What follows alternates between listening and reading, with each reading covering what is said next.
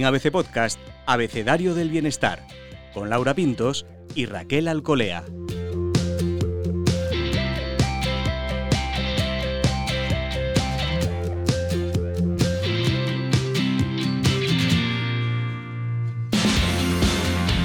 Bienvenidos, bienestarios. Soy Laura Pintos y en este episodio del Abecedario del Bienestar recibimos la visita de Marian García, más conocida por todos vosotros como Boticaria García. Ella es doctora en farmacia y graduada en nutrición y dietética. La conoceréis por su blog, por sus colaboraciones en la tele y en la radio y también por sus libros El paciente impaciente, El moco radiactivo y El jamón de York no existe. Justamente a raíz de este último, una guía para comprar de forma más saludable, queremos hablar con ella de ciertos mitos y también de ciertos malos entendidos, además de algunos mensajes confusos que nos encontramos cuando vamos al súper a hacer la compra. Hoy, con la E de etiquetas.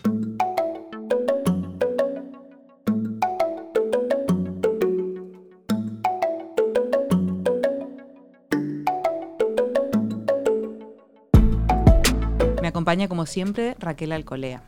Raquel, supongo que tu compra como la mía habrá cambiado. ¿Eres de leer etiquetas? Sí, ha cambiado. Desde que estamos en ABC Bienestar, todo ha cambiado. Horas en el súper. Bueno, no, es verdad, pero se genera un fenómeno curioso, porque eh, me pongo a leer alguna etiqueta y enseguida notas que alrededor empieza la gente, mm, a ver, tal. Y el otro día a una señora le dije, oiga, ¿usted ha visto cuánto grado de jamón llora? bueno, ha, hecho, han, hecho de nosotras, eh, pues eso, unas bienestarias. Este mundo nos vuelve un poco frikis, pero bienvenida, Marian. Supongo que está bien leer etiquetas. Es necesario, es muy necesario y poca gente lo hace en realidad. Nos detenemos en la letra grande y nos dejamos caer en esa trampa o esa, esa magia de la industria. Me gusta llamarlo magia porque hace como el truco del mago. Te enseñan con la letra grande una cosa y mientras con una mano estás fijándote ahí, con la otra, en la letra pequeña, en los ingredientes, te están contando otras, ¿no? Y entonces hay que poner la lupa en esa letra pequeña que nadie ve.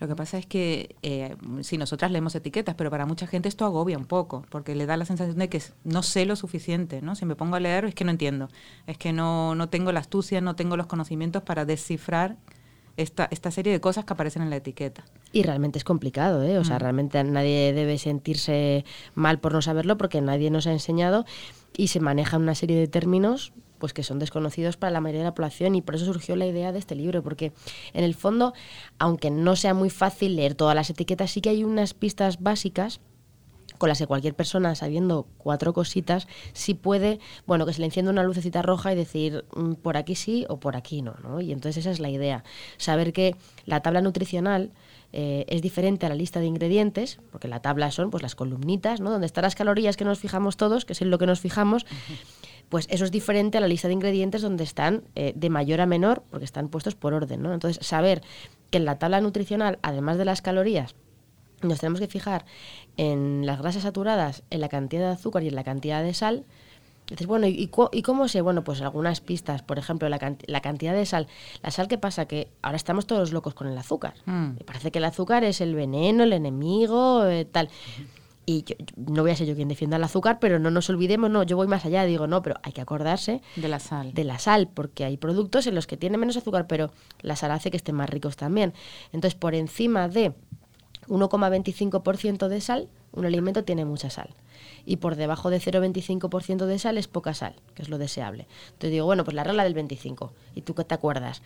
Y ya sabiendo que la sal la relacionas con el 25, por, encima de 1,25%, es mucho, menos de 1,25 pues estaría bien. Y si tiene menos de 0,25, lo mejor de todo, ¿no? Entonces, bueno, se trata de dar como pistas eh, sencillas para que con reglas mnemotécnicas nos vayamos acordando. Además, a través de esta guía del jamón de York no existe, has tratado de dar precisamente esas reglas de las que hablas, ¿no? Para que nos quedemos un poco con, con, la idea. Con respecto al azúcar, ¿con qué idea nos podríamos quedar para decir, pero a ver, ¿esto tiene mucho azúcar o poca azúcar? Bueno, la idea del azúcar es que hay que contrastar siempre lo que dice la tabla con lo que dice la lista de ingredientes. Porque hay muchos alimentos que contienen azúcar de manera natural. Eh, me refiero a los yogures, por ejemplo, los lácteos tienen lactosa. y eso no se considera azúcar libre. La OMS lo que dice es que tú puedes tomar como máximo 25 gramos, deberías tomar, en el caso que tomes azúcar libre, como máximo 25, pero en esos gramos de azúcar no se incluyen los, la lactosa, lo que lleva la lactosa, o no se incluye, si tú tomas un tomate frito de bote, un tomate triturado, si el tomate tiene un 4% de azúcar, ese no está incluido. Entonces, si uno lee la, la etiqueta de un yogur, y ve que tiene un 4% de azúcar, pues tiene que estar tranquilo. Si se va a la lista de ingredientes, va a ver que no está la palabra azúcar. Por eso hay que mm. contrastar. Sin embargo, si vemos un yogur que ya lleva un 12%, un 10%, un 15% de azúcar, al contrastar con la lista de ingredientes, vamos a ver que ahí ya está la palabra azúcar o eh, jarabe de ágave, eh, fructosa y ya los 50 sinónimos del azúcar, que también los recogemos en el libro, en el fondo todo lo que acaba en osa, eh, la maltosa, la mm. destrosa, la fructosa, ¿no? Son sus primos hermanos. Mm. que claro, muchas veces no los asociamos, pero, pero lo son, ¿no? Y esa es un poco la idea, saber que no es lo mismo pues un azúcar libre, que es lo más importante con respecto a azúcar, diferenciar entre lo que es el azúcar intrínseco propio del alimento, como el de la leche o la fruta o las, o las verduras, y el azúcar libre, que es ese azúcar que se le añade voluntariamente, eh, el azúcar añadido que tú le estás añadiendo, ¿no? como cuando ya vos añades a un yogur, y luego el azúcar libre, que es el más complicado, que es el que está presente en la fruta, pero cuando le haces un zumo, lo liberas. Y cuenta como si fuera esos azúcares, eh, ese azúcar de la, de la, del zumo, si tú le quitas la fibra, ya sí te está contando como un azúcar que tú añadieras. Has mencionado al zumo y es uno de los alimentos malditos últimamente, ¿no? De repente nos hemos dado cuenta que el zumo malo, que mejor fruta. Claro, la fruta entera siempre y teníamos puesto, es que hay muchos alimentos como el zumo, los cereales de desayuno, ah, Por ejemplo. como los americanos ya pues llevan un 30% de azúcar y el, y el zumo pues lleva al final un 10% de, de, azúcar libre cuando tú le quitas la pulpa. ¿Qué pasa? Que en 200 gramos de 200 mililitros hay 20 gramos de azúcar y si tienes que tomar 25 al día... Pues ya te has pues ventilado con el vaso. Pues ya, ya has llegado. Los niños tienen que tomar en torno a 17. Porque claro, los gramos van un poco en torno a eh, las calorías Deberían, porque si contamos lo que comen los niños, miedo me da. Bueno, yo tengo hecha la cuenta de un desayuno de un niño normal. Miedo ¿eh? me da. En la que le pones la leche con cacao normal y les das unas galletas. No te hablo de palmeras ni de donuts, no, unas galletas, unas galletas normales. Y, y un zumo y al final pues eso te suman 44 gramos de azúcar, un caso real. Y el niño no ha salido por la puerta que tiene que tomar 17 gramos y ya multiplicado por 3 y dices, oh, pues qué exagerada. Y entonces ahora vamos a las estadísticas. ¿Cuánto sobrepeso y obesidad infantil hay en España? Mm. Pues cerca del 40%. Mm. Entonces, antes, en los años 70, no, no teníamos estos índices de, obesidad y sobrepeso. ¿Qué pasa? Que pues con el desarrollo que tenemos actualmente, el aumento de los productos ultraprocesados, el cambio de la vida, todo es mucho más rápido pero bueno, no nos confundamos tampoco con esto porque hay una vuelta ahora a la repostería casera. La palabra casero también es una palabra que está muy pervertida. Si tú pones en Google bizcocho casero y haces la prueba, te sale receta de bizcocho casero. Pues la mitad de ese bizcocho es azúcar también. O sea que, que, sí, que el de tu casa no es de la industria, pero es que es azúcar igual. Sí, con eso nos pasa muchas veces que, bueno, como lo hacemos en casa no, no hay ningún problema, ¿no?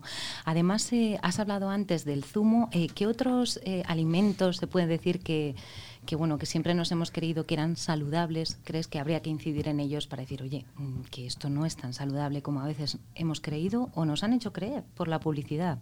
Sí, yo, el, el, tema de los yogures me preocupa mucho porque es verdad que los yogures también hay una industria importante en la que nos han hecho pensar que es que los necesitamos para aumentar las defensas y no hay ningún yogur que haya demostrado aumentar las defensas. Es verdad que les pueden añadir vitaminas, que sí que pueden eh, contribuir al normal funcionamiento del sistema inmunitario, que es lo que dice la legislación. Entonces tú poniendo el 15% de la cantidad diaria recomendada de esas vitaminas, tú ya puedes poner esa declaración nutricional en el envase. Pero la gente piensa que es por las bacterias y las bacterias lamentablemente no han demostrado con la evidencia científica que, te vayan a poner como un toro, ¿no? que es bueno tomar probióticos, bien, pero que sepamos que esos yogures que vemos muchas veces, que los vemos en envases verdes y que son maravillosos, pues al final el yogur de toda la vida, el que yo llamo 343, que es 3% de proteínas, 4% de azúcar, 3% de grasa, suele ser más saludable que uno de estos con mucho marketing que al final llevan un 15% de azúcar, ¿no? Y ahí tenemos un, un punto. Y luego tenemos, pues, eh, luego al revés, luego tenemos otros, otros alimentos que la gente piensa que, que son malos y que, y- porque la gente ya mete una etiqueta de no, es que lo procesado es malo, ¿no? Es decir, bueno, es que ni tanto ni tan calvo. Luego tenemos los procesados, los procesados saludables, como puede ser pues unas lentejas de bote, eh, ¿Un atún? un atún en aceite de oliva virgen o al natural, eh, a ser posible. Lo- en, los, en los atunes, en, la- en las conservas, que yo soy muy muy fan de las conservas, lo ideal es fijarnos en ese porcentaje de sal. El único peligro que tienen, entre Es que te comillas, lleven mucha sal. es que te lleves mucha, Mm. mucha sal. Que luego también ahí hay trucos, sobre todo con las verduras, pues las puedes lavar. Pero hay que saber, y eso también es importante, que ninguna de las conservas, ninguno de los eh, aditivos que llevan las conservas son tóxicos, están en las cantidades adecuadas y no hace falta lavarlas. Hay mucha gente que coge los garbanzos y los lava. Pues si tú los quieres lavar porque la gelatina que se forma o tal te da que te... Pues yo lo entiendo. Pero en general las buenas conservas se cuecen ya en el bote, en la industria. Y entonces ese caldillo lo que tiene son vitaminas y minerales, o sea que tiene chicha que la estás tirando, que no, no hace falta. Eso nos pasa a veces con el yogur también, esto del líquido del yogur, ¿no? Claro, lo tiro todo, Pero, y bueno, hay cosas saludables que, que están muy bien. Y luego hablas mucho del concepto que nos hizo mucha gracia de los zorromostros, ¿no? que es un concepto manchego que yo tengo que tirar aquí la pullita manchega porque mi familia es manchega, pero, pero el concepto de zorromostro de estos eh, procesadísimos ya, ¿no? Porque son el, el surimi y este tipo de cosas. el- la palabra esta, que es como feo, desarreglado, yo la se suele aplicar a la ropa, pero para mí ya es para todo lo que es como un desastre. Y realmente es cuando tú ya has pervertido la naturaleza de un alimento, porque claro, pues eso, en unas lentejas de bote sigues viendo la lenteja, ¿no? O sea, sigue, sigue Sí. siendo esa, esa forma primaria, Mm. sigue estando ahí. En una salchicha, ¿dónde está el filo? ¿Dónde está el cerdo? Mejor no saber lo que hay ahí ¿no? realmente. Y, en un surimi, que son las salchichas del mar, pues, pues pasa un poco parecido, porque el surimi al final lo que es es un, es un producto ultraprocesado que nos han vendido muy bien como saludable porque muchas, en muchas consultas se ha recomendado como no es para dietas porque, porque tiene poca Calorías. tiene pocas calorías porque es un gel que tiene mucho agua. Mm. Entonces, cua- cualquier cosa que tiene mucho agua, en su composición, cuanto más porcentaje de agua, pues menos porcentaje de, de chicha tiene, ¿no?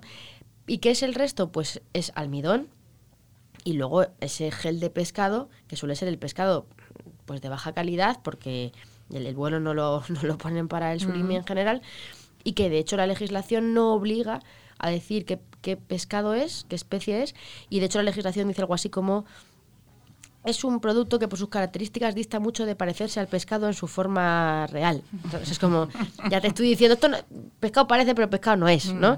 Y luego que le ponen, pues, eh, sal, azúcar, eh, glutamato monosódico, ese potenciador de sabor, que ahí es verdad que ahora la industria ha sacado otros sin glutamato monosódico. De ella. Si es que el problema no es el glutamato. O sea, estamos muy centrados, nos, nos encanta buscar culpables. Mm. Nos encanta buscar, ah, el glutamato es malo. Si el glutamato lo que hace es que tú quieras comer más porque esté más rico. El glutamato no es tóxico, ¿qué pasa? Que se lo añaden a productos que nutricionalmente son una basura. ¿A qué le ponen el glutamato? Claro, pues a comer más de la basura. Claro, a los snacks, Mm. al, al fiambre. eh, Sí, no a las judías, ¿no? No, No. y si tú haces, claro, si tú haces una, una cata que yo le he hecho a ciegas en el súper entre dar un fiambre y dar un jamón cocido extra, sorprendentemente la gente se tira el fiambre, que es el de peor calidad. ¿Por qué? Pues porque lleva glutamato monosódico. Y es que ese sabor hace que esté más rico. Eso es lo que llevan las patatas de, de bolsa. Porque vamos. Eso es. Muchas patas de bolsa y sobre todo lo que son snacks, pues los ganchitos sí, estos sí. naranjas, Mm. este tipo de, de productos, que todos nos hemos pensado, ¿pero qué le echarán? Que, que que comes gusta uno, tanto y no puedes parar. o esos frutos secos que vienen envueltos en tal, y dices, ¿qué le echarán que no puedes parar? Pues eso, lo que le echan es por un lado el glutamato y por otro lado el azúcar. Y lo que hace es que eso cuando tú te lo comes, en tu cerebro se libera dopamina. Y la dopamina se libera cuando tú mantienes relaciones sexuales, cuando tú tienes eh, adicción a las drogas o al juego, es ese clic de quiero más, quiero más. O sea, tengo una sensación de placer y quiero repetir. Eso es lo que hace la dopamina. Y eso lo hace el azúcar. Mm. Entonces, ¿qué le están echando? Pues le están echando esas cositas para que tu cerebro quiera comer más. ¿Tú por qué coges, tú tienes un ramete de brócoli? ¿Y te comes uno detrás de otro? Pues no, te comes uno y dices, venga, vamos con el siguiente. Pero no es una cosa que diga, "Buah, no puedo dejar de comer brócoli. Sin embargo, con esos snacks sí que te pasa. Que Total, total, total. Que levante la mano quien puede resistir a una... Pues nada, nada. ¿Quién puede comer una patata de una bolsa? imposible. Imposible. Luego se habla de esas pequeñas adicciones que tenemos todos, ¿no? El hambre emocional, de comer de forma Mm. emocional. Alguna vez, eh, bueno, pues eh, todas las personas que te siguen a- han, te han dicho, oye, Marian, yo no paro de comer tal cosa, ¿no? Patatas fritas, chocolate, tal. ¿Hay alguna explicación a esto? ¿Podemos dar algún consejo para ayudar? Claro, es que la, alimentación está vinculada directamente con, con la parte psicológica y con la ansiedad y con las emociones. La ansiedad, al final, eh, lo que hace cuando tú comes es te genera un sentimiento de placer que aplaca y además son hormonas que están muy relacionadas también. Entonces tú consigues aplacar esa sensación de desasosiego muy puntualmente con la comida, pero en cuanto se pasa tienes que volver otra vez a Tienes empezar. dos problemas, el Claro, tienes- anterior y lo que te has comido. Exacto. Y, y eso, por supuesto, que está estudiado y muchas veces el abordaje nutricional se trata con psicólogos eh, también. Y por eso ahora, que está muy de moda y se está hablando muchísimo del ayuno intermitente eh, y de estas tendencias, y, y esto es bueno o no es bueno. O sea, aparte de la evidencia que pueda haber, que sea más o menos limitada, es verdad que hay gente que el ayuno le va bien porque deja de comer 16 horas al día. Cuando tú ya has pasado dos semanas, dos semanas a un mes, el organismo se adapta y se acostumbra y no tienes hambre, no se genera hambre durante esas horas. Y hay mucha gente para la que ese sistema la adapta mejor que comer varias veces al día porque dice yo ya me limito y sé que todo lo que voy a comer, como si fuera un ramadán, lo Mm. como en estas horas en concreto. Y sin embargo hay gente que se levanta y o desayuna o, llega al trabajo que se come el primero que pilla delante por los pies. Entonces, por eso todo esto tiene que estar siempre supervisado por un nutricionista y eso es muy, muy importante porque en el fondo, pues eso, para cualquier cosa vamos a médicos o especialistas y lo de la nutrición parece que todo el mundo sabe y hay generada, bueno, pues toda una industria de intrusismo que no está haciendo nada bien. El gran tema, adelgazar, ¿no? Claro, y, y- y yo me pregunto a veces, ¿es comer sano, comer bien, hacer esta compra bien, es sinónimo de adelgazar o de estar en tu peso? Bueno, es que esto, mi paisano José Mota, que dice mucho lo de las gallinas que entran por las que salen, Mm. pues lo que hemos descubierto eh, a lo largo del tiempo es que esto realmente no es así. Eh, no es así porque no es la balanza de tú lo que comes y tú lo que gastas Mm. y entonces si yo gasto más hago más ejercicio y entonces o sea, sí que es verdad que tú para perder peso necesitas un déficit calórico y las dietas hipo- hipocalóricas est- están ahí pero sí que es verdad que no, no todas las personas adelgazan igual y que hay otros factores implicados entre ellos se hablaba mucho antes del metabolismo, si lo tienes Mm, rápido, si lo tienes lento, y ahora de lo que hablamos y de lo que se va a hablar mucho es de las bacterias y del microbioma. Entonces lo que sabemos es que hay eh, distintas, hay muchas bacterias, pero principalmente en este sentido hay dos, unas que se llaman bacteroidetes y otras que se llaman firmicutes. Y las personas que tienen firmicutes, esas bacterias lo que hacen es, son capaces de extraer mucha más energía de los alimentos. O sea, tú imagínate, te comes una pizza Imagínate que esas bacterias, me lo invento, van a extraer el 80 al 90% de la energía de esa pizza. Mientras que si tú tienes bacteroidetes, eh, a lo mejor solo aprovechas el 60. ¿Qué pasa? Que si tú tienes muchas firmicutes, estás fastidiado, ¿no? Porque vivimos en el primer mundo y tú, pues claro, si no fueras a comer nunca, pues te vendría muy bien tener bacterias que extraen más energía. Pero si no, como es este caso, eh, al final comiendo lo mismo, estás extrayendo más energía. Mm. ¿Y esas bacterias de qué dependen? Pues realmente depen- dependen de lo que comes. Porque los alimentos hiperazucarados y los alimentos con muchas grasas son los que favorecen a las bacterias firmicutes y se cargan a las bacteroidetes. Si tú quieres tener muchas bacteroidetes, tienes que comer alimentos ricos en fibra, ¿no? Eh, que es como su, su pienso, eh, su pasto. Entonces, todo esto es, pues todo esto que se habla de los trasplantes de heces, Sí. Que ahora se han prohibido porque claro también estamos insertando Otras genoma y tal pero sí que es verdad que se han hecho estudios y tú coges a personas que tienen muchas firmicutes y les trasplantas bacteroidetes y si esas personas comen como deben comer Va mejor. para darle a esos bichos lo que tienen que comer sus bichos, esas personas pierden peso. Y también al revés, se ha dado a poblaciones que comían estupendamente eh, una, una dieta de cafetería y al final la microbiota les cambia. Mm. les cambia y acaban teniendo más firmicutes. Entonces, no se sabe muy bien qué fue antes el huevo o la gallina, hay una predisposición genética a unas y otras, pero que nuestra alimentación influye también en esto, pero que tu carga que tú tengas de tu microbioma también. Entonces, ahí no es, claro, yo como que no son las calorías que entran y salen, o sea, es que hay una historia. Y ese microbioma, dices, bueno, lo del trasplante de heces, por ejemplo, pero ¿Cómo se regenera? ¿Habría que limpiarlo? Esto también se habla ahora, ¿no? De hay que limpiarlo, hay que Claro, eso es, un, eso es un error, porque realmente todas las, las dietas depurativas o las limpiezas de mm. colon y tal, mm. cuando arrasan, arrasan con lo bueno y con lo malo. Entonces realmente esto no funciona así, de vamos a ramplar con todo, no tiene ningún sentido. Se han propuesto también varias cápsulas, suplementos, eh, en los que te dan vía oral esas supuestas bacterias que van a competir con las firmicutes y eso se ha visto que realmente no ha funcionado porque realmente es difícil que los probióticos lleguen en perfectas condiciones al intestino donde tienen que llegar. O sea, ahora mismo esto se está estudiando, pero no, no tenemos nada que tú puedas ir a decir, venga, me hago una depuración, me tomo esto. No, que sepamos que realmente, o sea, esto son investigaciones, líneas que hay y que lo que mejor podemos hacer es preocuparnos de lo que sí que sabemos, que es que comiendo alimentos integrales, o sea, con más fibra, favorece las bacterias buenas y comiendo menos eh, azúcar vas a evitar que se pongan gordas las bacterias malas, ¿no? Que al final es lo que ya sabemos, pero tampoco lo hacemos, con lo cual no está más recordarlo. Otro tema que, del que siempre solemos hablar es el tema de las intolerancias, ¿no? Mm. Ahí siempre se habla de intolerancia al gluten, a la lactosa. Parece que cada vez hay más gente con estos problemas. Sí, la verdad que el, este libro es generalista, pero sí que, sí que me incluí lo del de apartado de la lactosa y del gluten porque afecta a muchísima gente.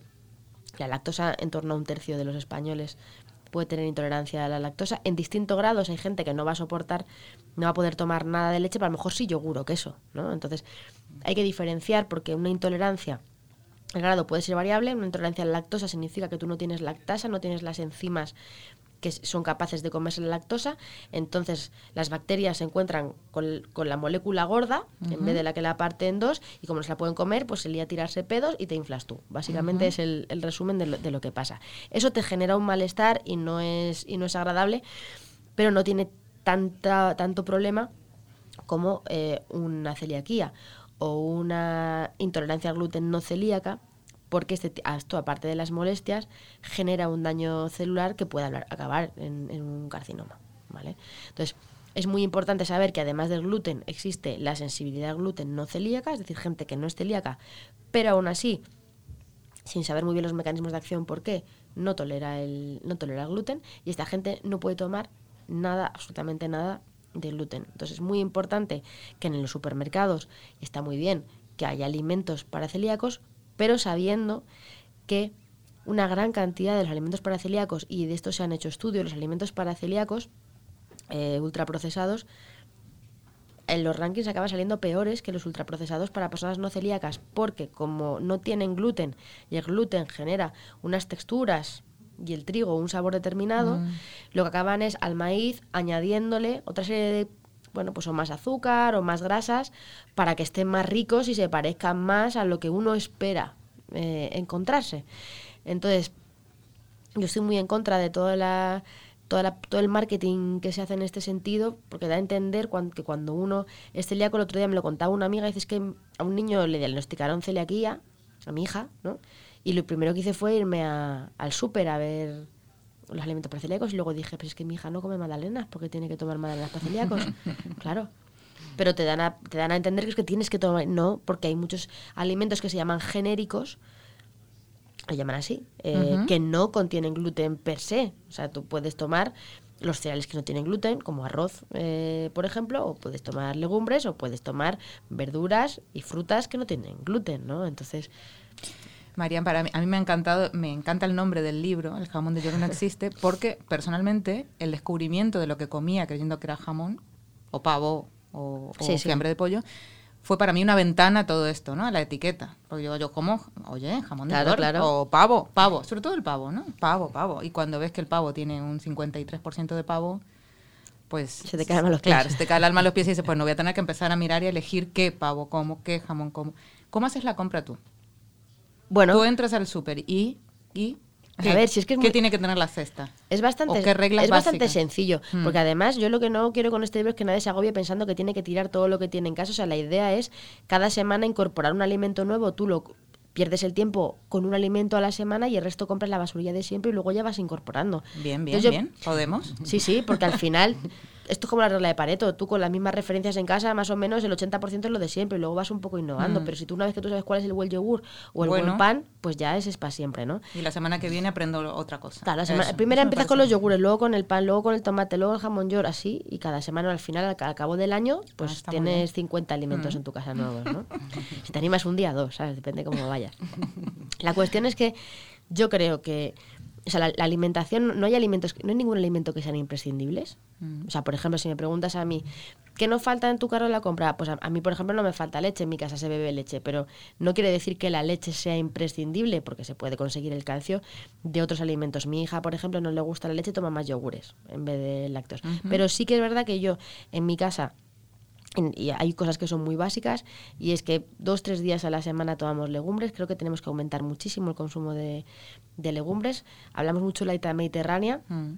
entonces le preguntas a la gente ¿usted dieta mediterránea? sí claro vivo Por aquí, supuesto, eh". de toda la vida. ¿y cuántas legumbres toma? no no yo hombre, lentejas y eso no y frutos secos mm, y aceite de oliva sí es sí eso que pone suave y el aceite de oliva que pone suave o que pone intenso no son vírgenes ninguno No, de los virgen dos extra, virgen extra. y si no es extra, por lo menos virgen. Virgen, la vale. diferencia entre el virgen y el extra es más un matiz de sabor que nutricionalmente al ser virgen las cualidades nutricionales son similares. Por eso es que vemos que pone suave o intenso, que los tienen todas las marcas, Mm. eh, en realidad no son vírgenes. Entonces, ah, es que es suave, no, ya, pero es que no es virgen. Entonces, los, al estar refinado, los polifenoles te los has cargado, ¿vale? Entonces, pero bueno, volviendo a mi compra, yo tengo siempre legumbres, eh, comemos muchísimas, muchísimas legumbres. También compro muchísimo pescado congelado, porque realmente el pescado congelado mantiene sus propiedades nutricionales también, eh, como un pescado fresco, y aparte de evitar el riesgo de anisakis, que si lo cocinas no habría problemas, pues es más económico. ¿no? O sea, yo soy muy fan de los ultracongelados en todas las versiones, ya sean que el fresco, las verduras frescas es mejor y que sean de proximidad, bien, pero tú tener unos guisantes y poderlos echar a la sartén. También sea, realista, ¿no? Con el tiempo que uno tiene y la vida. Exacto, Mm. exacto. Y, y en cuanto más cosas tener en casa, también muy fan de las, de las latas de, de, de atún en AOVE o al, o al natural. También comemos muchos huevos. Y yo realmente carne comemos muy poca. eh, algo de algo de pollo y tal, pero, pero poquito. Y cereales integrales, eso sí. Eso sí que conseguí en casa cambiarles a todos el pan del desayuno Pan integral. pan integral, que el primer ingrediente sea harina integral en al menos un 70%. Eso es importante porque ya empiezas el día nutricionalmente de, de de otra manera. Y de verdad que no es, no es tan complicado. Cada uno tiene que adaptarlo a sus gustos. Pero dentro de, siguiendo lo que es el plato de Harvard, que te dice la mitad frutas y verduras, pues tú ya sabes, si la mitad de lo que estás comiendo al día no son frutas y verduras, en casa, por ejemplo, a los niños, sí, a mi marido y a mí, la fruta no, no nos gustan demasiado. O sea, no, no todas. Entonces, yo como muchas más verduras que frutas, por compensar. Y luego eso, que la proteína venga o de pescados o, de, o del pavo o de las legumbres o de los frutos secos y que los cereales sean integrales. Y es que tampoco hay muchísima más. Es decir, de todos los alimentos que hay en el súper, elegir el que a uno le encaje. Y yo tiro mucho eso de procesados simples y hablo mucho de procesados simples porque sé que en el fondo hay que ser realista y que igual para uno es más fácil llegar a casa y volcar un atún con pimiento, una lata de pimientos que no ponerse a hacer un hummus de no sé qué, o incluso decir, oye, es que hay hummus en el supermercado que están bien porque tienen más de un 90% de garbanzos. O un guacamole. O sea, hay supermercados que tienen guacamole con un 97% Sí. de aguacate. Entonces, pues, ¿por qué no vamos a tirar de estas cosas, no? O sea, vamos a dar herramientas. Miramos porcentajes y miramos. Y la excusa de que tenemos siempre de no, yo es que como fuera de casa. Eh, al menos tener en mente estas reglas, ¿no? Al menos tener en mente cómo poder elegir bien, ¿no? Algún consejo que puedas dar a las personas que, bueno, yo como como fuera de casa, me da igual. Bueno, claro, es que fuera de casa pues hay que saber que menos es más siempre. Y entonces ese, ese zorromostrismo de no se ve la materia prima ideal, pues claro, tú cuando llegas a esos buffets donde ves ahí un amasijo de cosas Que no sabes lo que... que no sabes lo que hay, Mm. pues cógete. Siempre hay un pescado, siempre hay un filete en la plancha que lo estás viendo y, y siempre hay patatas fritas porque siempre las hay, bueno, pues tú elige la otra cosa que no sea... Y las salsas, de- ¿no? Porque cuando uno come fuera todo con salsa. Claro, las salsas fuera de casa, pues hay, hay que evitarlas, que esas salsas lo que hacen es enmascarar que a lo mejor los productos son de baja calidad, ¿no? Y entonces, bueno, pues igual hay que plantearse si los menús de las empresas también pueden mejorar y, se, y hasta qué punto se puede hacer presión para que esto cambie o hasta qué punto puede ser interesante hacer tuppers que sean saludables, o sea, pero ahí hay que tomar la iniciativa porque al final es una comida importante, quizá la comida más grande en volumen que hace mucha gente y se está haciendo regular. Estamos muy en la línea del batch cooking, ¿no? Mm, Además, sí. Laura, somos muy fans. sí, sí, de los fines de semana intentar preparar cositas por estos Claro. ataques también de Esos- hambre, ¿no? esos Porque uno- fondos, ¿no? de- Y uno llega tarde, llega con estrés, con cansancio, pues tener siempre algo para recurrir. ¿Y los ataques de dulce, Marian? Esos momentos que dices que necesito algo dulce. Sí, bueno, pues ahí hay que, hay que ir a por el chocolate con más de 75% de cacao para que... Y sobre todo, hay que conocerse uno mismo. Yo en casa no tengo dulces, porque en cuanto hay, mi marido se los Se come. comen, O sea, yo- no, porque yo realmente el dulce, o sea, yo, mi- yo no es que me guste especialmente, no por nada, a mis hijos tampoco les gustan las chuches, eso es una suerte, lo reconozco porque es una suerte, pero me gustan más otras cosas que tampoco están bien, como las pizzas o ese tipo de cosas, la pasta con carbonara, pues me encanta, o sea, pero no me vas a pillar comiendo compulsivamente un bombón Mm. detrás de otro, pero sé que si en casa lo hay, se come, entonces pues des- o sea, oye, no te, no te voy a castigar, pero vamos a tener que el chocolate que haya sea de 80%. Ujú. Y así cuando te dé el ataque, pues lo que te estás comiendo por lo menos es 80% de cacao, no 80% de azúcar con una grasa de, de manteca, ¿no? Esto con los niños suele ser complicado, ¿no? Por ejemplo, las galletas de las que, de las que hablas en el libro. Que Sí. no coman galletas, que no coman estos bollos un poco así que ven en la tele o que ven en sus compañeros. Yo de, de verdad que creo que, que y, lo, y lo digo siempre, y en el libro es una de las primeras frases que hay, que es que la buena alimentación empieza en la lista de la compra. Si, yo en mi casa no compro galletas, yo en mis niños desayunan pan integral con aceite de oliva, y ellos galletas no comen nunca. Que luego ya la vida, les, o sea, en esta Navidad pues estuvieron en casa de sus abuelos Mm. y había magdalenas, pues entonces pues comen las magdalenas, tampoco se les crea un sentimiento de que mm, se les acabe el mundo, pues hombre, a lo mejor dicen que bien, me como dos o tres, ¿vale? Pero, pero lo bueno es que en el día a día no se las están comiendo. Y si van a un cumple y hay chuches y quieren comer chuches, que coman chuches en ese cumple, pero en el día a día yo no les voy a comprar chuches nunca. O sea, la idea es que tú tienes mucha capacidad de decisión de lo que entra en tu casa. Y en tu casa es, en principio, donde está la base. Luego ya fuera, pues es que todos los días, todos los fines de semana salimos o vamos a un cine o vamos a un cumple o Ahí vamos... ya tienen su momento de Claro. permitidos. Y eso es el ocasional. Y cuando en- te dicen ocasionalmente, se refiere a eso. Ocasionalmente no es que lo tengas tú en tu casa. Nos pasa con una pequeña deformación que yo a veces veo en ya cuando vas a la caja a comprar y te fijas un poco en el tin, tin, tin, tin, lo que va pasando y tal. Sí. Y luego miro a la persona de una forma como chunga porque digo, claro, claro, por eso, Claro. claro. Te pasan estas cosas. Juzgas sin querer, ¿no? Pero en, en el fondo eh, yo creo que de verdad que con los niños se puede educar muchísimo. Yo tengo una anécdota con mi hijo, estábamos pasando el control del, aeropuerto y el guardia de seguridad, eh, majísimo, le, bueno, le tocó lo de explosivos. Entonces se queda el niño preocupado y dice, no, no, un control, un control. Entonces pues le ponen la cosita esta y ya cuando termina le, se queda mirando al guardia y le dice, ¿qué ha salido? Y le dice, pues que has dado positivo en comer chuches. Y entonces mi hijo se le queda mirando y le dice, ah, no, pues tu máquina esa está mal. Porque, porque yo chuches no como. Si acaso palomitas en el cine, eso sí, de vez en cuando. Pero chuches, y se me quedó mirando el guardia diciendo, ¿tú eres un ogro? ¿Qué te pasa? Pero claro, mi hijo tenía tan claro que, que no podía ser, Imposible. que, que, que, que eso era imposible. Madre friki. Así estamos todas, en esta búsqueda de comer mejor y más y de forma más saludable. Tú tienes ahí un nombre que le pones a tu comunidad y vaya comunidad tienes de seguidoras en redes, porque están ahí, están, Están ahí, están ahí. están ahí, las critancias. La Hemos escritancia. practicado la palabra. Hemos practicado. adscritancia. Que conste que el nombre no lo puse yo, se lo pusieron ellas, como todo lo que suele pasar en mi comunidad esta. Eh, una, un día dijo, es que yo no, yo no soy follower, yo soy adscrita. Digo, ah, pues no me parece Adscrita, mal, mira. adscrita. Y entonces ya pues fue la escritancia.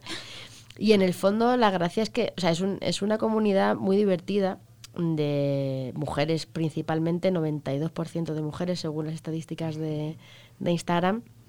que realmente, bueno, pues se ríen mucho del día a día, que tienen una dosis de ironía y de mala leche un poco por encima de la media quizá, y que, que no pasan una pero que en el fondo están preocupadas pues por alimentarse mejor, por, por cuidarse más, ¿no? Y al final lo que genera pues es una complicidad y un sentimiento ¿no? de, de, confianza y a mí la mayor ilusión que me hace es aunque no pueda atender a todo pues cuando eh, hay cualquier noticia y entonces pues rápidamente tengo los enlaces de oye Boti que están diciendo esto que ha salido no sé quién diciendo qué tal o sea yo ya les he metido el virus del escepticismo sobre determinadas dietas y eh, el otro día que estuve hablando en la tele del ayuno intermitente, fue como la gran sorpresa de, ah, pero esto no te parece mal.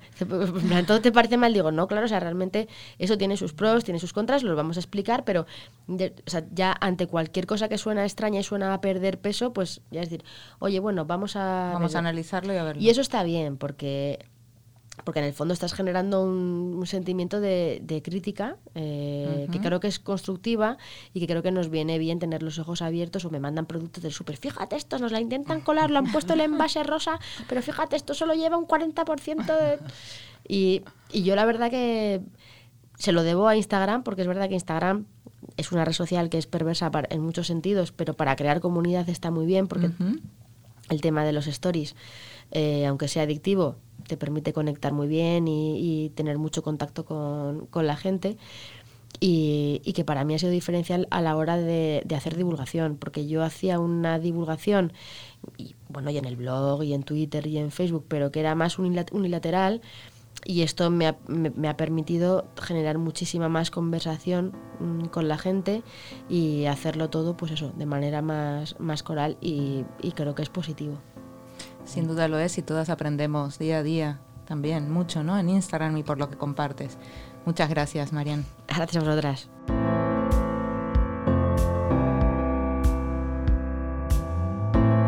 Raquel, ¿con qué te quedas de esta, de esta conversación? Bueno, siempre es un gustazo escuchar a Marian en cualquier lugar en el que habla, pero mira que hoy me ha sorprendido algo que todavía no había, no había podido escuchar, que es el tema de las bacterias las bacterias estas buenas y malas, yo ya les he bautizado así porque con el nombre todavía no me he quedado, pero bueno, a cuidar, me comprometo un poco a cuidar mis bacterias buenas con, cuidando la alimentación y eso, y eso creo que es un, buen comienzo.